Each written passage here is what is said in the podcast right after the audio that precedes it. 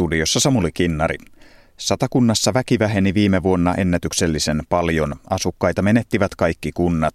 Ennakkotietojen mukaan Satakunnan väkiluku putosi 1751 henkilöllä. Väestön kehitys jäi vuosituhannen vaihteen pohjaakin synkemmäksi. Satakuntalaisia oli vuoden vaihteessa noin 218 650. Suhdanneodotukset ovat heikentyneet selvästi koko maassa syksyn tilanteesta, mutta näkymä on edelleen positiivinen. Satakunnassa yleinen suhdannenäkymä on nyt samalla tasolla kuin koko maassa keskimäärin, mutta talouden heikentyminen viime syksyisestä on selvästi huomattavissa. Suhdanneodotusten väliset erot seutukunnissa ovat satakunnassa suuremmat kuin vuosiin. Pohjois-satakunnassa suhdanneodotus painuu jo selvästi pakkasen puolelle.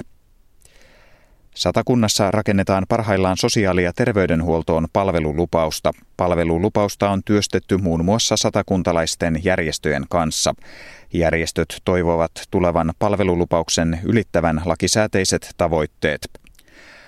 Lumipeite on vajonnut viime päivien lauhassa säässä. Ilmatieteen laitoksen virallisella mittauspisteellä Kokemäellä lumen syvyys oli enimmillään torstaina aamulla 46 senttiä.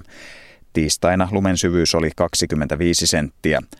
Nokialla Tottijärvellä lumen syvyys on pudonnut 53 sentistä 28 senttiin.